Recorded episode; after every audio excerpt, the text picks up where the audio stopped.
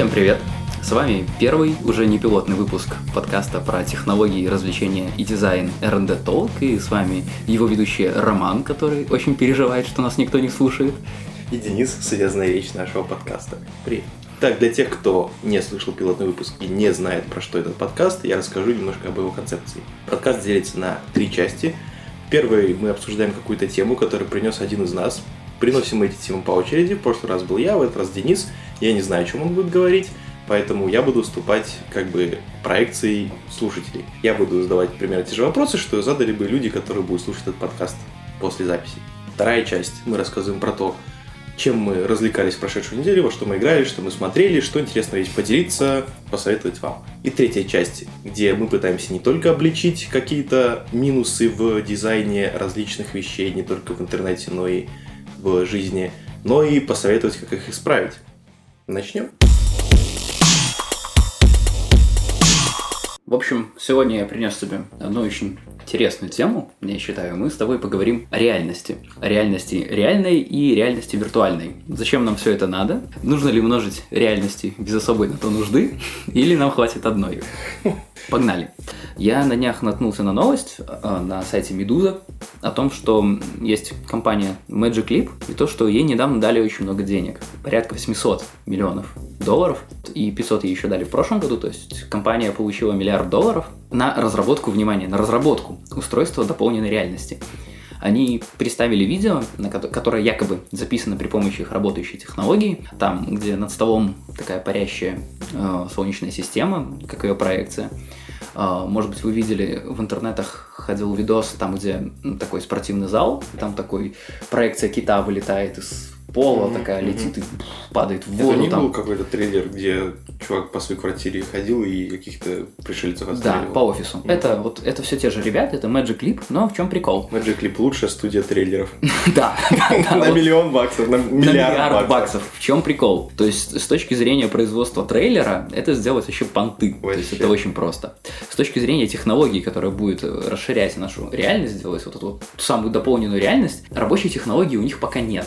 Но они всем обещали, что она скоро будет, и что вот-вот их инженеры там уже что-то разработали. По итогу такие серьезные ребята, как Google, лучшие инвесторы там Кремниевой долины, дали им денег. И все очень надеются, что в этом уже году выйдет они, фильм.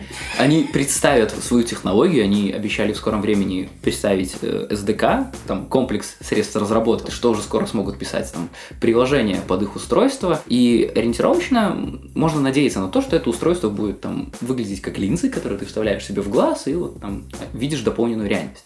Но в чем прикол? Ребята получили полтора миллиарда баксов ни на что. У них нет ни рабочей технологии, ни какой-то внятной концепции, у них есть видосы на сайте. Сайт выглядит, кстати, очень круто, то есть он внушает доверие, но вот как обычно сайты, которые там Гербалайф продают и прочее, они очень круто сделаны, вот, но толку в них мало.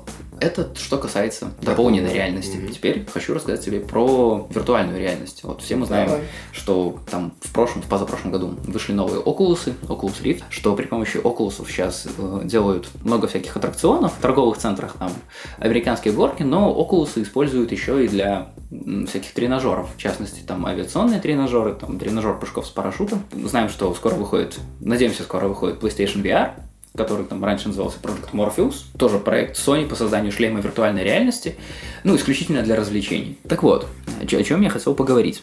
В чем разница между виртуальной реальностью, в чем разница между дополненной реальностью, и что нам реально надо, что в этой жизни полезно, и на что мы можем возлагать надежды. Ну вот начну с того, что ты пробовал что-нибудь из виртуальной реальности, дополненной.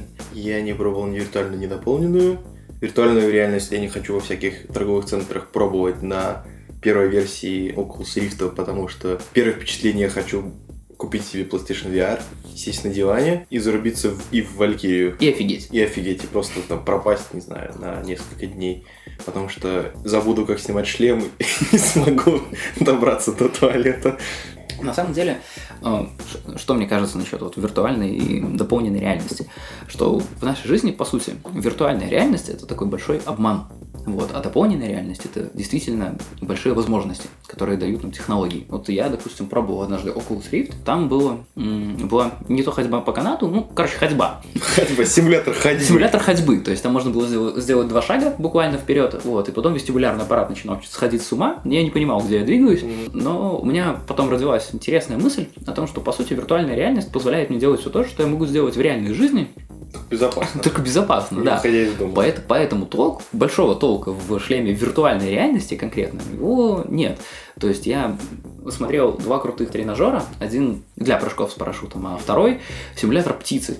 Наверняка вы тоже видели, там такая платформа, ты на нее ложишься, тебе привязывают руки к таким, к металлическому каркасу, надевают Oculus на голову, ты машешь руками, чувствуешь, э, за счет того, что там стоит гидравлика, ты чувствуешь напряжение от того, что ты как будто бы рассекаешь воздух, и ты там птица, и ты летишь, и вау. Пару только... вентиляторов еще. Венти... Ну, вентиляторы там типа дополнительные. Агрегаторы за сто долларов. Можно на, на Алиэкспресс за двадцать докупить. И суть в том, что как бы, ты можешь почувствовать себя птицей, но все это трындешь. Ничего ты себя не почувствуешь. Птица — это такой временный обман. В то время как дополненная реальность делает реальный мир удобнее и интереснее. В то время как виртуальная реальность, шлем виртуальной реальности делает как бы реальный мир ограниченнее. Ты становишься ограничен шлемом. К чему я веду? На Kickstarter, это один из моих любимых сайтов, я зашел и погуглил, погуглил на Kickstarter проекты, связанные с дополненной реальностью и с виртуальной реальностью. И, к сожалению, большинство проектов, они сейчас нацелены на виртуальную реальность, а ну никак не на дополненную. Дополненная реальность, она там, в английском это augmented reality, то есть это аугментация, о которой все мы мечтаем, там, усиление там, нашего организма какие-то. В нее сейчас народ мало вкладывается. И вот, вот это вот полтора миллиарда для компании, которая много чего обещала, но пока мало чего сделала, это можно так вот считать первой ласточкой о том, что все-таки это нам надо. В общем, что бы ты, Рома, хотел получить от дополненной реальности? Виртуальной, понятно. Сидеть на диване и ничего не делать. Почувствовать кайф от... Ну, во-первых, хочу сказать, что сравнивать дополненную и виртуальную реальность не стоит, только потому что у обеих есть в названии слово «реальность». А совершенно разные аудитории, способы применения, и как бы рядом они вообще, по сути, не стоят. Единственная их схожесть — то, что они влияют на зрение, по сути.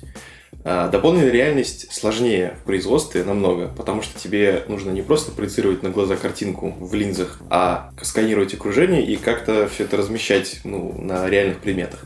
Тот же HoloLens, например, на всяких презентациях выглядит офигительно, именно потому что потом на видосы, которые сняли, накладывается графика того Майнкрафта, но на самом деле, как говорили люди, которые его испытали, вот это вот огромные очки на весь твой лоб, это не весь экран, это как бы просто такая пластиковая фигня, чтобы остальной этот э, взгляд, взгляд твой, на да. Какой-то. А там маленький экран, буквально несколько сантиметров на несколько сантиметров, картинка, по-моему, четыреста восемьдесят пэ, вот, и как бы у тебя очень маленький процент того, что ты видишь, появляется в этом экранчике. Но говорят, что как бы оно, пространство сканирует именно хорошо. Скорее всего, это из-за того, что презентации проходили только в постоянной комнате, там столы обозначены различными меточками, чтобы все это э, хорошо проецировалось. А в реальности, где у нас стол может быть завален всякой всячиной, это будет очень сложно. Как идеал дополненной реальности могу привести в пример один видеоролик, в котором дополненная реальность уже встроена настолько в человека, что ну, не просто линза, а просто глаза меняют, заменяются, и как бы ты видишь всю, всю эту дополненную реальность. Там все телефоны, телевизоры, все интерфейсы в жизни, экраны исчезли. Тебя, то есть ты смотришь на голую стену, но глаза твои видят а, матч по футболу, там какую-то игру и прочее. Вот это, мне кажется, то, к чему надо стремиться. Виртуальная реальность же, ей надо стремиться к абсолютно другому. Ей надо стремиться к... максимальному погружению. Да, то есть не только очки. О чем я еще хочу сказать? Вот не кажется ли тебе, что вот это вот э, употребление виртуальной реальности, дополненной реальности, сейчас э, люди стараются максимально спекулировать на этом. Вот я тебе приведу пример, опять же, вспоминаю, вспоминаю Kickstarter. Один из первых результатов по запросу э, Augmented Reality дает э, ссылку на чувака, который старается собрать пятнадцать тысяч баксов на то, чтобы запустить линейку одежды дополненной mm. реальности. В общем, я думаю, ого! Вот это, это как? Это как вообще? Суть в том, все как бы нет, но оно как бы есть. Но суть в том, что парень, э, там, щеделец, красавчик, он э, собрал четыреста долларов пока из нужных ему пятнадцать тысяч. Почему? Я не поленился посмотреть э, целиком его презентационных Ой, видос. Он выпускает просто линейку одежды, которая как бы вдохновлена дополненной реальностью. Суть, суть Лоу Поли? Нет. Обычная одежда, ну, какая-то, ну, дизайнерская, понятно, но в магазине мы такую не найдем. От дополненной реальности в конце есть четырехсекундная вставка, где девушка-модель в его одежде, она э, водит руками в воздухе и как бы видит перед собой интерфейсы и вот так вот их там типа листает, mm-hmm. что-то перетаскивает, ну, как Тони Старк, no. там, помните. Фишка в том, что таким образом он пытается на дополненной реальности как бы срубить денег.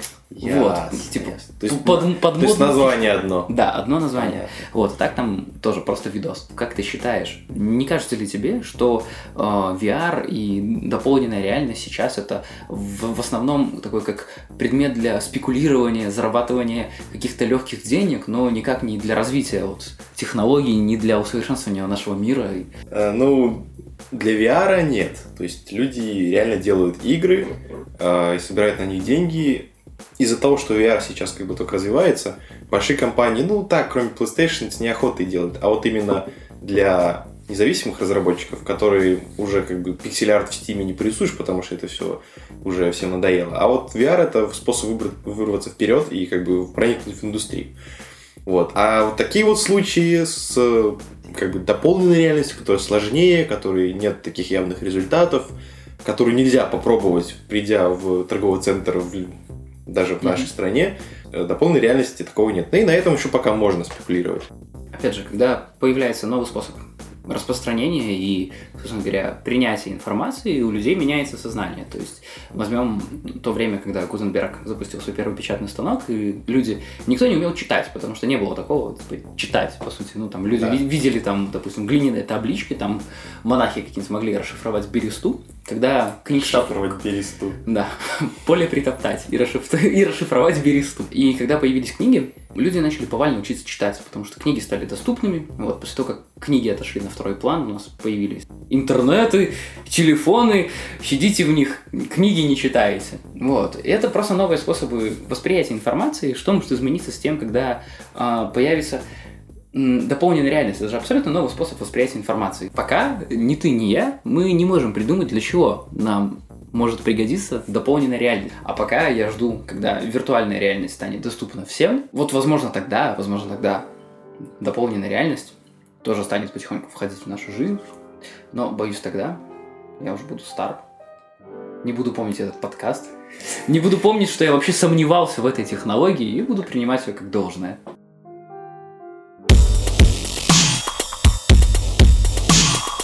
На самом деле, правда состоит в том, что мы можем про всякие крутые штуки, которые произойдут когда-нибудь в будущем, говорить сколько угодно, гадать на кофейной гуще. Но в современном мире сегодня происходят довольно обыденные и скучные вещи, которые нам все равно придется обсудить. Dropbox закрыли Mailbox и Carousel. Кстати, мне кажется, что Dropbox купила Mailbox чисто из-за названия. Мне кажется, там одни коты работают в Dropbox. О, коробка, коробка, покупаю.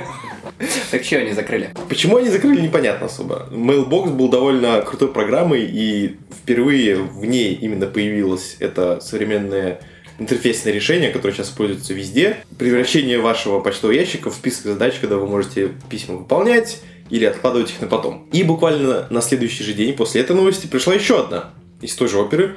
Facebook закрывает Creative Labs свои, которые придумали Paper, вот эту вот хрень, и, короче, еще всякие штуки неизвестные. Mm-hmm. То есть, по сути, эти две крупные компании закрывают внутренние свои команды, которые занимались инновационными продуктами, инновационными так, как их принято понимать в сегодняшнем дне. То есть, под инновацией мы с тобой понимаем это ви ар, дополненная реальность, полеты в космос и все такое.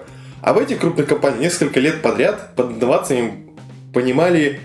Новый интерфейс чтения новостей, новый интерфейс смахивания писем влево-вправо, новый интерфейс просмотра фоток. То есть довольно такие вещи, которые интересно вот просто скачать приложение себе на телефон, потыкать, ух, красивенькая, классная анимация, и все, и закрыть. Это, мне кажется, довольно хороший знак. Или плохой. Вот, кстати, интересно знать твое мнение. То есть или это хорошо, потому что люди перестали маяться фигней и начнут заниматься чем-то полезным, или наоборот, эти люди занимались чем-то полезным в плане того, что они пытались придумать что-то новое, то есть у них были деньги, возможности, но у них пока не получалось, и у них не получалось довольно долго, никому это не было надо, и их закрыли. И теперь у нас будет уже меньше возможности увидеть что-то новое и интересное. Ну, я думаю, тут такая тема. Любое креативное отделение в какой-нибудь компании, в, даже в самой небольшой конторе, оно должно думать креативно как бы по, по задаче. Вот это их задача. Типа так, ты креатор, ты придумаешь что-то новое каждый день, там, раз в неделю. Вообще сенсационно, раз в год ты придумаешь что-то, что будет стоить миллиарды. Вот, я думаю, ребята, которые работают в Фейсбуке, которые работали в Mailbox, в Карусели, они просто, возможно, исчерпались. То есть я, будучи крупным разработчиком, будучи, там, не знаю, разработчиком в Фейсбуке, мне было бы проще купить или, скажем так, в, какой- в какой-то степени подтырить и видоизменить то, что придумывают сторонние компании, м- более мелкие, потому что мы видим, что сейчас все идет к тому, что все программы, все решения именно вот в интерфейсах, в дизайне, они становятся максимально похожими. То есть вспомни, когда возник, вот, собственно говоря, Mailbox, вот эти вот свайпы, там типа вправо ты выполнил, влево ты отложил, они сейчас есть везде, по сути. То есть вот возьмем мой любимый э, Google Inbox, я считаю его самым удобным сейчас мессенджер, мессенджером, почтовым приложением. Там те же самые решения, которые применялись в Mailbox много лет назад. Вот. Я очень сомневаюсь, что ребята, которые разрабатывали Inbox, они с нуля придумывали, что вот мы будем смотреть. Нет, естественно, так, я по это и говорю, что так. какая-то я... новая идея, она я... появилась, ее купили, а потом тех же людей, которые ее сделали, закрыли. То есть не до... больше им не будут давать деньги на то, чтобы они придумали что-то новое. Я скорее... Вот э, говорю о том, что нельзя придумать что-то новое, когда тебе говорят это придумать. О, да. То есть, особенно, мне кажется, что вот Facebook и Dropbox, они поняли это как-то не скоро. Да. То есть, я удивлен, почему они не закрыли эти отделения много лет назад. Потому что нельзя что-то придумать, когда тебя заставляют думать. Вот. Можно придумать что-то такое, вот сидя на кухне. Но они скорее не заставляли, они просто создавали условия. То есть, людям не надо было ничего, по сути, делать, кроме как создавать что-то новое. То есть у Фейсбука, единственное, это я помню только Paper, у них там какой-то список из нескольких десятков проектов, но я помню Paper только потому, что он был такой, ну, именно Фейсбук начал его пиарить. Он даже не запустился в нашем русском стори, я не пробовал ни разу, он только в Америке был, и все. Ну, ясно. Да. К слову о прошедших новостях. Как ты помнишь, в прошлый раз мы с тобой говорили про дронов. Mm-hmm. И я буквально вчера с утреца просыпаюсь, читаю подписочку, и тут хоба. Дрон в голову влетает. Нет, читаю новости о, о том, что а, некто GoPro, компания, про которую я рассказывал. Что за чуваки? Ну, чуваки, которые... Май... С Майклом Цукербергом работают, нет, наверное, нет? Нет, которые GoPro, которые делают экшн-камеры. Я тебе рассказывал про их маленькую камеру, которую можно везде засунуть и прочее. Так вот, эти ребята послушали наш подкаст стопудово. Стопудов. И объявили, о том, объявили о том, что они делают своего дрона. Вот заточенного вот под GoPro, под съемку экшен всяких штук, ну, приколюх, там, молодцы. Езды на... Если не получится велик, такой же дрон, как и GoPro, то есть, по сути, индустриальный стандарт. Чем да, типа, пока известно, что это будет квадрокоптер, вот, ну и больше про него ничего не известно, обещали его скоро показать. Но это здорово, это хорошие новости, я считаю. Есть у тебя еще что по новостям? Нет, давай к развлекухам. Погнали. Мне посоветовали лучшую игру на мобильниках во вселенной. Называется, называется Neko Atsume, что по-японски... Кот? Что-то там. Да, что по-японски собирание котов. Короче, по сути, на словах это тупо тамагочи. Ты ставишь, у тебя есть типа дом, и ты ставишь там всякие мячики, угу. и т- тарелки сюда, и к тебе приходят коты все соседские, и, короче, играются. Это выглядит, сейчас я тебе покажу, как это выглядит. И ты себе поставишь буквально же прямо сейчас. Я не покормил котов, они все ушли. Что у тебя было интересного? У меня на этой неделе развлекух было поменьше твоего, у меня не делали ремонт в квартире. Я на этой неделе ездил на что где когда в Жодино и назад возвращался на электричке. И я попытался заценить, кто во что играет. Ну, это было забавно. Я просто переходил с места на место, смотрел, что люди катают. На самом деле, помнишь недавно новости, там, кто выкупил эту компанию, которая делает Candy Crush за два миллиарда баксов? И суть в том, что э, реально половина людей, которые сидели в телефонах, то есть, понятное дело, там, в наушниках слушают, и катали вот в эти вот Candy Crush. То есть, там они, они выглядят все очень похоже. То есть, э, Candy Crush конкретно, Candy Crush, я видел буквально две. Как бы у меня мама в нее играет, и вот там в поезде одна девчушка играла. Вот, все остальные играют в какие-то копии, то есть я так понимаю, что это тоже аффилированные вот с этой компанией игры. Но что еще? интересно, остальные... Blizzard Activision купили. Blizzard купили, о. Ну, не Blizzard Activision. Ну, понятно. Про оставшиеся игры еще половина людей, то есть, которые не играют вот в эти в передвигание конфет, они играют в платформеры. Передвигание конфет. Передвигание конфет. Ну, как это еще назвать? Ну, двигаешь конфеты и все. Вот. Играет от бога. Остальные, на удивление, играют в платформеры. То есть, не все играют в такие простейшие платформеры. Вот там какая-то желейная штука. Это вообще очень популярно. Я видел, наверное, человека три, которые в последнее время в метро, в поезде в нее играли. Там такой кусок желе в разной форме. Вот. Ты нажимаешь на экран, и он подпрыгивает на какой-то уровень. И под ним платформы, типа, либо сдвигаются, либо так, типа, раскидываются. Ага. То есть, типа, они могут тебя прижать, могут сдавить, но и тебе надо там какой-то темп набирать, вовремя кликать. Ну, там в чем прикол, там просто эта желешка очень смешно выглядит, она еще вращается нелепо, там, может быть, в форме ботинка, еще чего-нибудь. В общем, дурацкая вещь. Вот такое вот у меня было развлекало в ночной электричке. Норм, норм. Вот. Бывает похоже, развлекало да, в ночной электричке. Возможно, съезжу еще куда-нибудь, посмотрю, буду подбивать статистику по электричкам. Вот, стану, стану аналитиком. Ладно, давай теперь от хорошего перейдем к плохому. К плохому. Есть сейчас какой-нибудь бомбило на этой неделе? А, прям ну, так, чтобы... Так, чтобы прям жесть нету, начни ты. Я потом расскажу, что... А, ну окей. У меня в этот раз бомбило не по поводу интерфейсов в интернете, а по поводу интерфейсов жизни, как мы, в принципе, обещали в описании, описании этой рубрики. Я, когда хожу в магазин за покупками, меня дико раздражают две вещи. Первое, это когда я покупаю что-то на развес, мне... Это что-то в пакетике не завязывают узелком, они складывают пакетик и прилепляют ценником. И он как бы не отрывается просто так, он отрывается вместе с пакетом. То есть ты купил не одну вещь, например, там, а три котлеты, хочешь одну съесть, а две оставить в пакетике, чтобы они нет, не засохли. Не получится у тебя, все, пакетик будет порван, и всем плевать, как ты будешь это хранить. Я как-то раз попросил, типа, а может и не заклеивать? На меня посмотрели, естественно, нашим любимым взглядом ты белорусского что, сервиса, да, типа... Не говори мне, что делать, козлины у нас и котлеты. И пошли. Я думал, что это для того, чтобы человек не мог развязать пакет и накидать еще, накидать еще да, и пойти. Вот, еще хотел тебя спросить. Ты по странам больше, чем я ездил? Возможно, покупал другие mm-hmm. что-нибудь подобное? Как там упаковывают?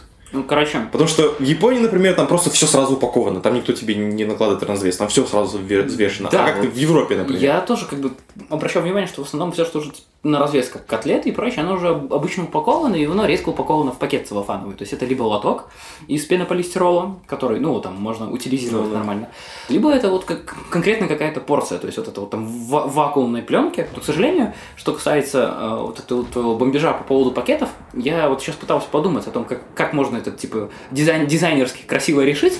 Ну а как ты это решишь, по сути? Вот пакет. Его либо завязать, либо заклеить. Вот, чтобы его можно было развязать, его нужно завязать на какой-то простой узел. Но если завязать его на какой-то простой узел, то ты его развяжешь и кинешь туда еще котлет. А если его заклеить, то ты его сможешь легко разорвать. Котлет ты туда не кинешь, потому что котлет закрыт а, ну, за стеклом. Да, за стеклом. Шоу «Котлеты за стеклом».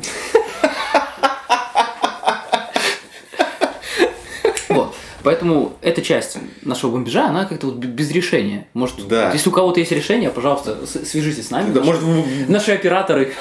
Наши операторы. двадцать четыре часа в сутки. Угу.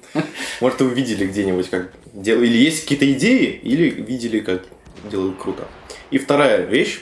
Вот это вот, это вообще повсеместно. Это я, при том, когда ездил в Италию, узнал, что как надо делать. На кассе, где вы оплачиваете покупки, эти покупки проносят мимо считывателя, они как бы штрих-коды считываются, и потом уходят в такой вот под наклоном лоток, mm-hmm. по сути.